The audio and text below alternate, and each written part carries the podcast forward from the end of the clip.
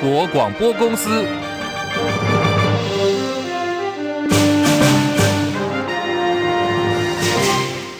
大家好，欢迎收听中广新闻，我是黄丽凤。新闻开始，我们来关注的是蓝白合有最新的共识。蓝白整合现在进入到政党协商阶段，第一场的党对党会议今天早上登场。国民党主席朱立伦还有民众党主席柯文哲是以闭门会谈的方式进行了朱柯会。会后两人联合发表了声明。主席开牌，国会合作。先来听哦，朱立伦怎么说。我们今天达到最重要是两大目标了啊！第一个是我们理念上的合作，这个非常重要。不管是我们希望第三波的民主，还有包括共同的政见理念上的合作。第二个，我们很确认的是立会、立委就是国会的合作，这两项的合作我们都已经完成了。那接下来有关总统的部分，那我们必须要由啊，包括朱立伦。包括柯主席，包括侯友谊，我们在内，我们尽快的坐下来，来就这个总统大选的第一个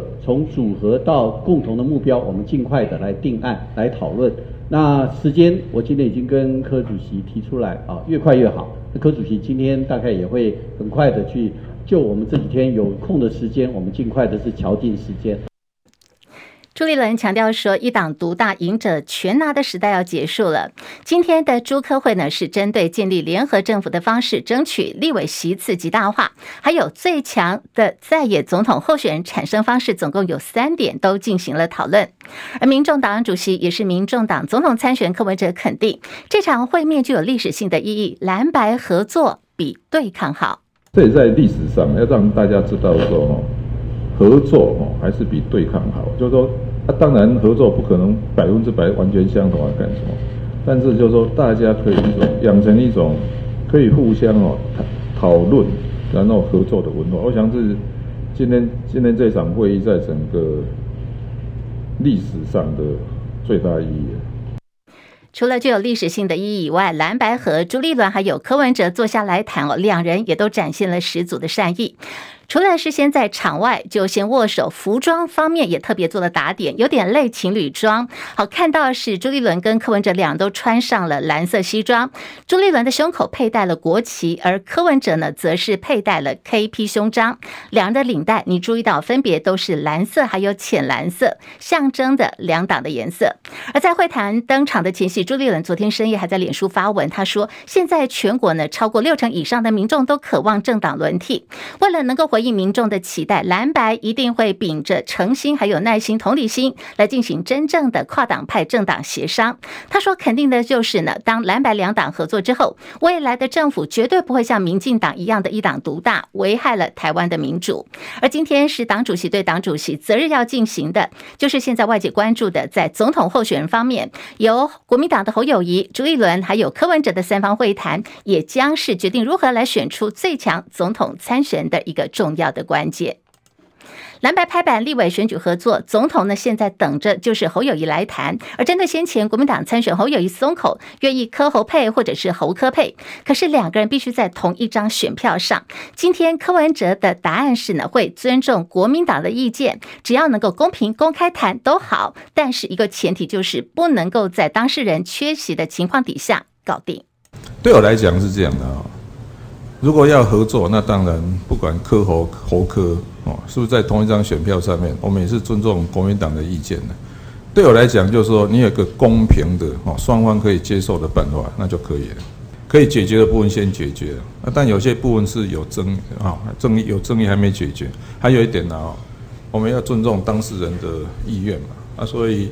尽快三个人坐下来谈嘛哦，因为这个。我想今天也不能说当事人缺席的状态下，我们自己搞定了。我想这个也不恰当。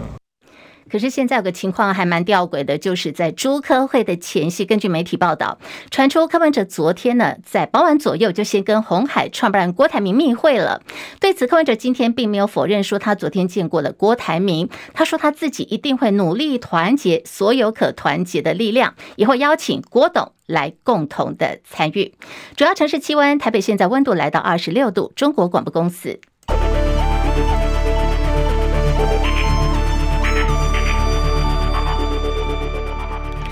新台币兑换美元现在呢贬值零点九分，来到三十二点四三四兑换一美元。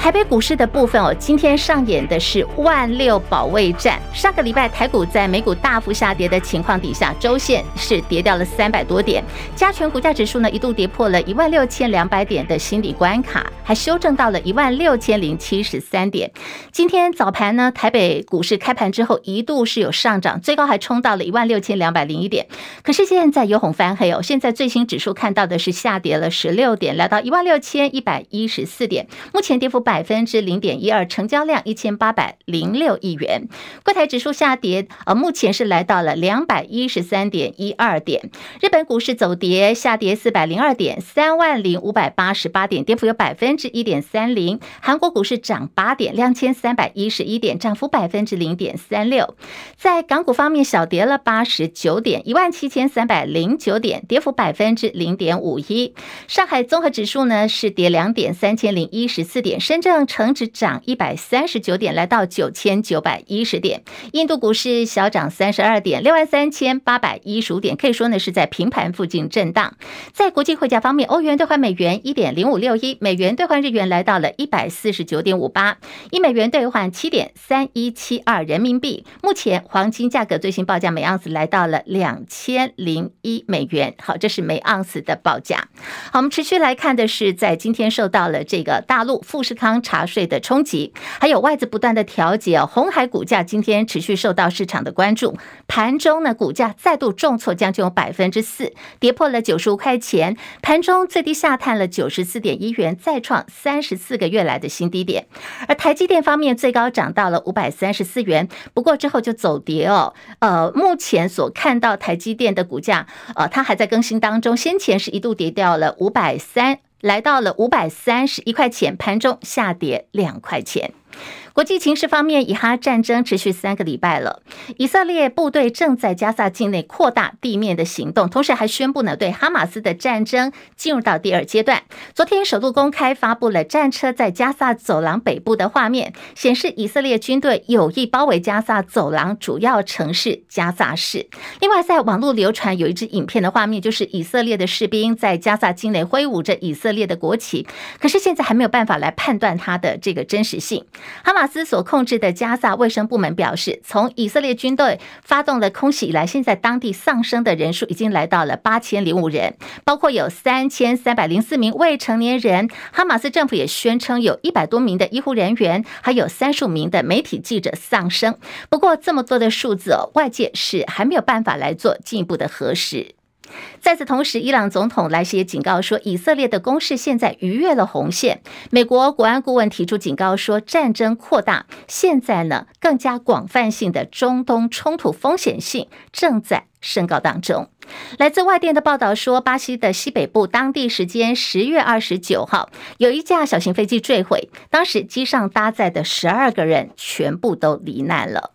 印度国家铁路在今年是六月份才刚刚发生了二十多年来最严重的铁路事故，不料昨天人为疏失，载船客运火车相撞，地点在印度东部的安德拉省。初步调查呢，这起的火车重大意外是人为的疏失，呃，肇事列车冲过了号志，造成目前已经知道有十人死亡，还有二十七人受伤。被外界形容是中国大陆版的这个香格里拉论坛第十届北京香山论坛今天开幕。由于大陆国防部长现在是悬缺的，将由中共中央军委副主席张又侠上阵，焦点就放在中美关系重启对话，还有台海情势啊、以巴冲击以及俄乌战争等等。包括了俄国、美国两国军方是否会在乌克兰战争之后同台，现在也受到了国际的关注。另外是中国大陆前总理李克强上个礼拜五在上海逝世。根据香港《星岛日报》报道说，李克强的遗体上个礼拜五下午已经从上海运到了北京，预定这个礼拜五前后会在北京的八宝山革命公墓火化，按照正国级的规格进行送别仪式。根据媒体报道说，包括了中共的领导人习近平在内。全体政治局的常委都会出席，而全大陆有多个重要场所、边境口岸跟港澳特区政府驻外的使领馆，现在呢都决定降半旗致哀。进口蛋的疑云到现在呢，争议还是很多。立委赖士宝今天在立法院质询的时候表示，有五十三公吨的土耳其进口鸡蛋是放置在财政部高雄关的仓库，在九月份的时候，这批蛋已经过期了，很担心哦，万一放行会造成人民的食安问题。而财政部说明，现在业者已经决定要把这批蛋退运给国外厂商来做肥料使用，目前正在寻找买家。江嘉琪报道，国内鸡蛋供需状况有渐趋平稳的迹象，民众对进口蛋观感不佳，不爱购买。立委赖士葆三十号在财委会质询指出，除了巴西蛋惹风波，还有一批土耳其蛋，总计五十三公吨，置放在高雄关冷链仓库，九月已经过期。财政部关务署署长彭英伟答询指出，这批蛋当时经过海关、防检署、食药署检查过。都没有问题，但业者没有缴税，主要是当时土耳其鸡蛋在市面上风评比较不好，也因为没有缴税，鸡蛋一直放在高雄关的货站。他说，业者准备退运到国外给厂商做肥料，目前还在找国外的买家。找肥料使用，退运出口，但是现在还在还还在找国外的买者，找没有？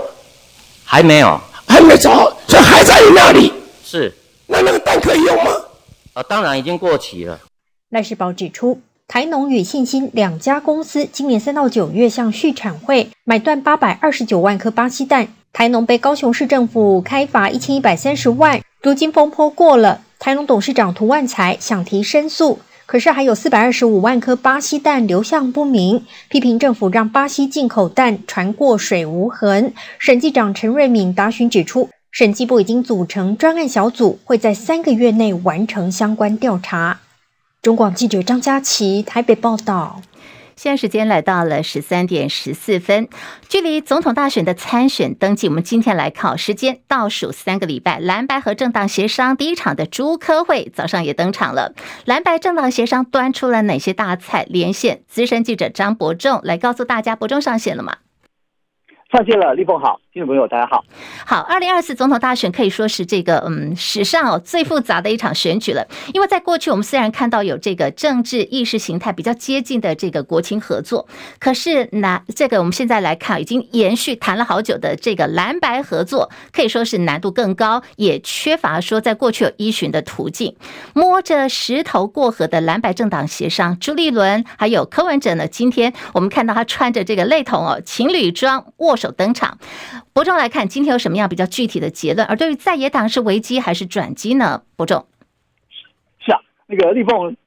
关注的很详细啊，连两个人穿的衣服、打的领带颜色几乎都非常相近。就是我可以说，他们两位的坐车呢是一前一后啊，甚至朱一伦车先到，还稍微在门口等了一下，等到柯文哲的车也到了之后，两个人是同一时间啊一起一起步出他们各自的坐车啊，同时两个人并肩走进会场，所以。诶，这整个铺排感觉上真的是要营造出一种哦，这个两党真的是有诚意要合作的一个过程啊。如果大家今天早上可能因为各自很忙啊，没有没有听到这或者没有看到这段过程了，我接下来就替大家还原一下。那么事实上，呃，今天早上朱立伦在开场前他已经有发发表谈话了啊。他说，呃，这是台湾民主一个新的时代。那么过去一党独大啊，赢者全拿的这样的时代应该要结束了。那么双方呢？要进行共同政党合作，呃，而政党合作呢，就是包容多元啊，大家能够整合在一起。他说啊，整个过程虽然很艰艰辛啊，但是还好，因为呢，他和柯文哲主席呃在双北合作已经有多年的经验，还说今天好像回到八年前，大家一起努力加油。那么柯文哲他也说，他希望今天会谈能够有一个对台湾未来最好的结果啊。但相关细节稍后他在和朱主席呃实际会谈的时候再来谈啊。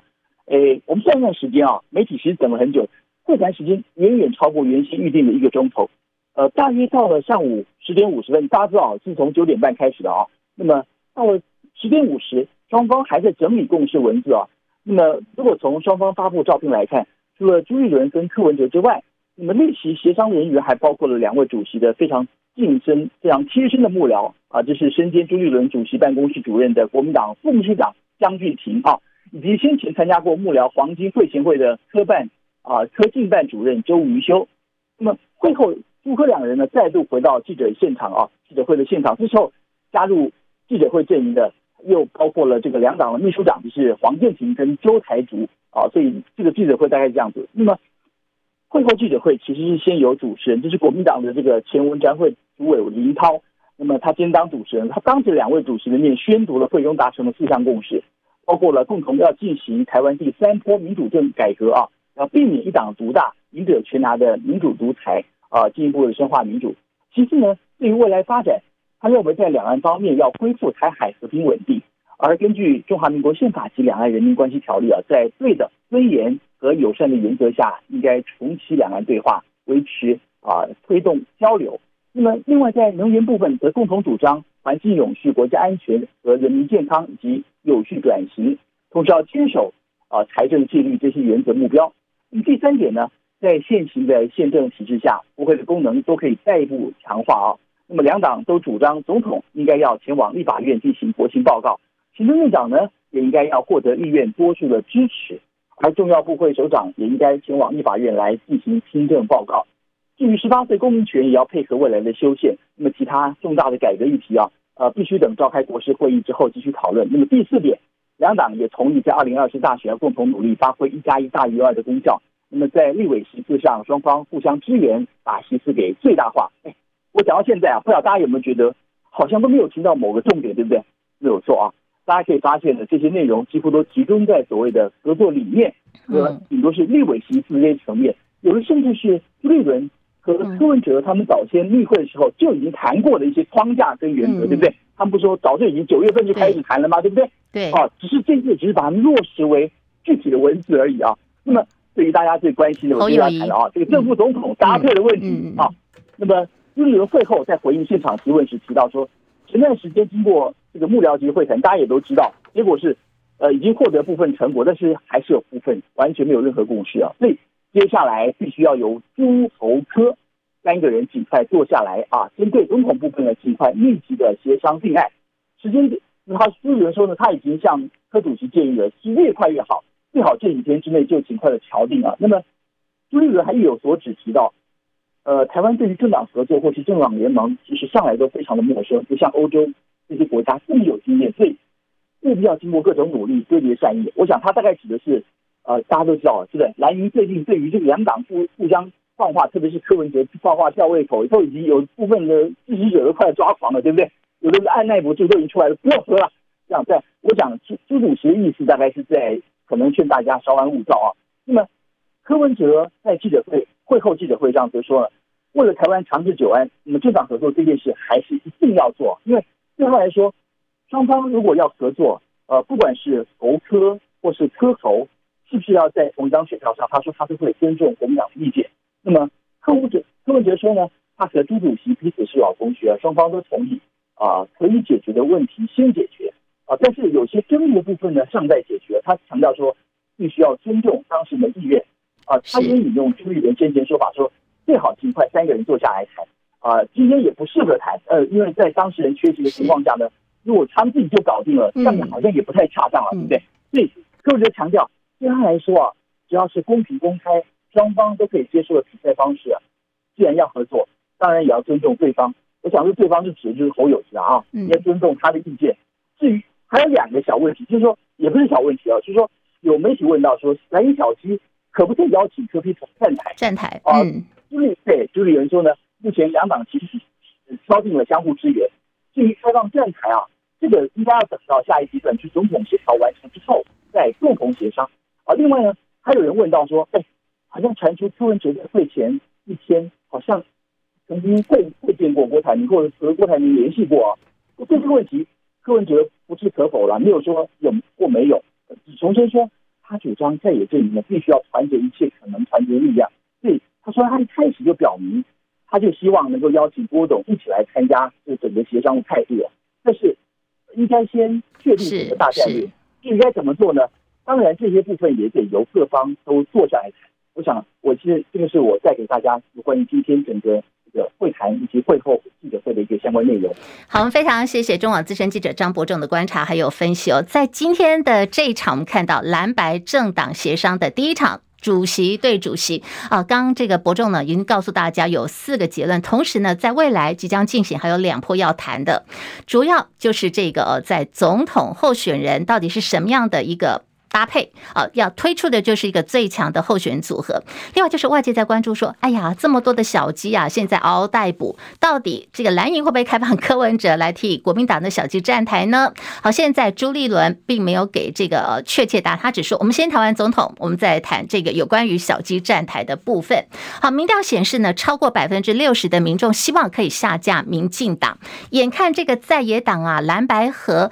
好，这个大戏一路拖啊拖，变成蓝白拖，今天。总算我们看到端出了这个合作的前菜，可是如何来产生最适合的总统人选组合，才是在野合作的一个主菜哦。未来也将会持续牵动这个二零二四大选的走向。而民进党总统参选赖清德过去曾经表示，义务役不会到海陆空战场。不过，行政院长陈建仁最近在立法院被询的时候说明，台湾这么小的土地呀、根本没有什么前线后备之分，引发了论战。对此，国防部长邱国正今天说。的的确确有一些义务役是有意愿要去战斗部队的，所以国防部也会考些考量这些役男他们的专长啊、户籍地等等，到时候可能会透过抽签的方式到外岛。我们当然也在这个疫情延长的时候特别有界定嘛，啊，志愿役主要分到哪里？但这个义务役的不是不能，所以说他有些的确有意愿呢、有的小朋友他很有意愿呢、但我们就要看你专长是符合，呃，经过检测都合格。他可以到某些战斗部队啊等等，我们原则上当然在户籍地，但本岛外岛有差别的，那外岛不见得有兵源啊，那可能可能就要抽签，就抽到外岛去。台湾防卫作战，枪炮最好不要响，一响的话，处处是战场，没有前方后方之分。好，现在国防部并不排除义乌役有上战场的可能性，强调只要枪炮一响，处处。都是战场，而两年一度的世界面包大赛日前在法国结束了。台湾选手再度摘牌，这次我们拿到的是第三名，跟第一名的中国大陆选手，还有第二名的地主队法国选手同台领奖。这张领奖照片曝光之后，中国大陆选手跟台湾选手刻意保持距离的画面呐、还有两岸国旗罕见同框，都引发了网友的热议。对此，日本产经新闻台台湾支局的支局长石坂明夫就说：“按照中国大陆过去的。”做法，现场就会要求主办方哦，要强迫台湾把国旗收走。不过这次没有做的原因，应该不是中国大陆改变政策，而是中共外交部的内部混乱。基层可能是出了问题。国民党不分区名单预定十一月十一号正式出炉，党内就很好奇，说这次党主席朱立伦会提出什么样的亮眼名单？现在传言当中说，政治组的部分人选已经敲定了，由国民党智库执行长柯志恩、前台南市议员谢龙介领衔。党内也关注说，朱立伦是否会认同战斗蓝发前赵少康所说的，将高雄市的前市长韩国瑜纳入不分区的第一名，来争取立法院龙头宝座。民进党即将争。确定了，应该讲确定哦，征召高雄市议员黄杰投入高雄市第六选区，也就是新兴前金、古岩跟林雅区的立委选举。不过地方上现在传出罢免。黄杰的声浪，这是前霸杰团体发言徐尚贤表示，黄杰曾经在前高雄市长韩国瑜投入总统选举的时候，痛批韩国瑜应该先辞掉市长，来专心总统选举。现在这段话呢，好像是回力标一样哦，所以他要请黄杰先辞掉市议员，再专心立委选举，否则不排除要发动第二次的。霸捷行动，当事人黄姐做回应了，她说她一直都在高雄深耕地方，没有落跑的问题，尊重其他人的个人行动。民进党总统参选人赖清德昨天呢是引用了童话故事《白雪公主》当中的魔镜这个说法，说如果我们问魔镜谁最希望蓝白合，魔镜的回答一定会是中国共产党。赖清德表示，因为中国呢希望在台湾扶植亲中的政权。对此，国民党总统参选侯友宜回应相关话题的时候，大叹了一口气：“啊，又在抹红别人了。六成民意希望看到。”蓝白合作，难道全国的六成民意都是中共同路人吗？我经常说嘛，不要老是说啊，中共战机来，我们要迎来客机，找出和平创造的好时机嘛。那你老是抹红别人，然后用嘴巴做挑衅式的，有意义吗？侯友宜痛批赖清德抹红，民众党总统参选柯文哲也说，赖清德批评民众党不分区立委提名陆配，民进党嘴巴喊着要抗中保台，身体呢却是亲中又舔共。民进党立委赵天麟曾经担任立法院外交国防委员会的赵委，这不是只有退选问题的而已哦，所以他要求赖清德必须要再次公开表态。柯文哲预言说，赖清德在未来的两个月应该不会能也没有能力能够提出伟大的国家政策了。因为赖清德只会讲抗中保台。台电公告有新的离峰时间，这个电价的计费方式从十一月一号开始要实施了。要注意的是哦，尖峰、离峰每度的电价差异哦。高达有这个六块到七块钱，使用业者的家数全台有一点七万户。经济部长王美花今天表示，离峰计算呢改成连续十八个小时，工具业、纺织、机械、钢铁业者可以降低电费。好，新闻最后关心天气了。今明两天持续受到东北季风的影响，北台湾天气偏凉，桃园以北东半部还是比较多云，有短暂雨。目前台北温度来到二十六度，台南、高雄三十度。以上新闻由黄丽凤编辑播报，中国广播公司。